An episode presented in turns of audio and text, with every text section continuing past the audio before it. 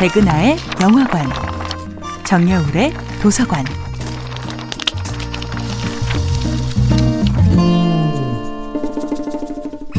안녕하세요. 여러분과 아름답고 풍요로운 책 이야기를 함께 나누고 있는 작가 정여울입니다. 이번 주에는 로버트 스티븐슨의 지킬 박사와 하이드와 함께 합니다. 지킬 박사는 약물을 마시고 하이드가 되었을 때의 느낌을 이렇게 고백합니다.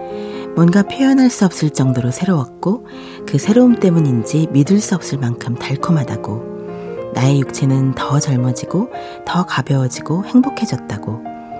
책임감이 녹아 사라지고 알려지지 않은 그러나 결코 순수하지 않은 영혼의 자유로움을 알게 되었다고 이 새로운 생명을 처음 호흡하자마자 나는 내 자신이 더욱 사악해져서 10배는 더 사악해져서 내 깊은 곳의 악마에게 노예로 팔렸음을 알아차렸다고 말입니다.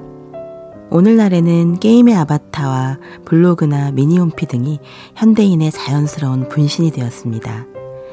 사람들은 그렇게 디지털화된 분신을 통해 자신이 가장 바람직하다고 생각하는 자신의 이미지를 전시하지요.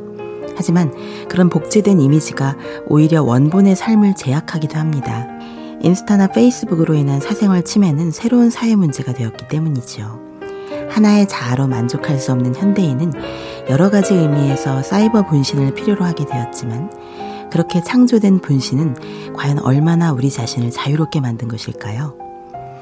지킬이 하이드가 되는 순간 가장 큰 해방감은 모든 책임으로부터의 자유입니다. 하이드가 되는 순간 그는 신사가 될 필요도 없고 유명 인사의 체면을 유지할 필요도 없습니다. 범죄의 책임도 회피할 수가 있죠. 지킬은 화학약품 처리만 잘하면 지킬 되기와 하이드 되기를 원하는 대로 통제할 수 있다고 믿었습니다. 그러나 점점 하이드는 지킬의 관리를 벗어납니다.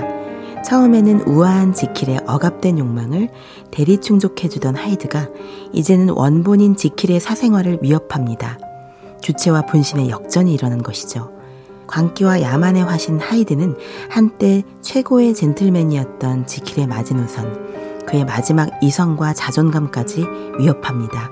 지킬이 아버지 이상으로 하이드에게 관심을 가졌다면 하이드는 아들 이상으로 아버지에게 무심했던 셈이지요.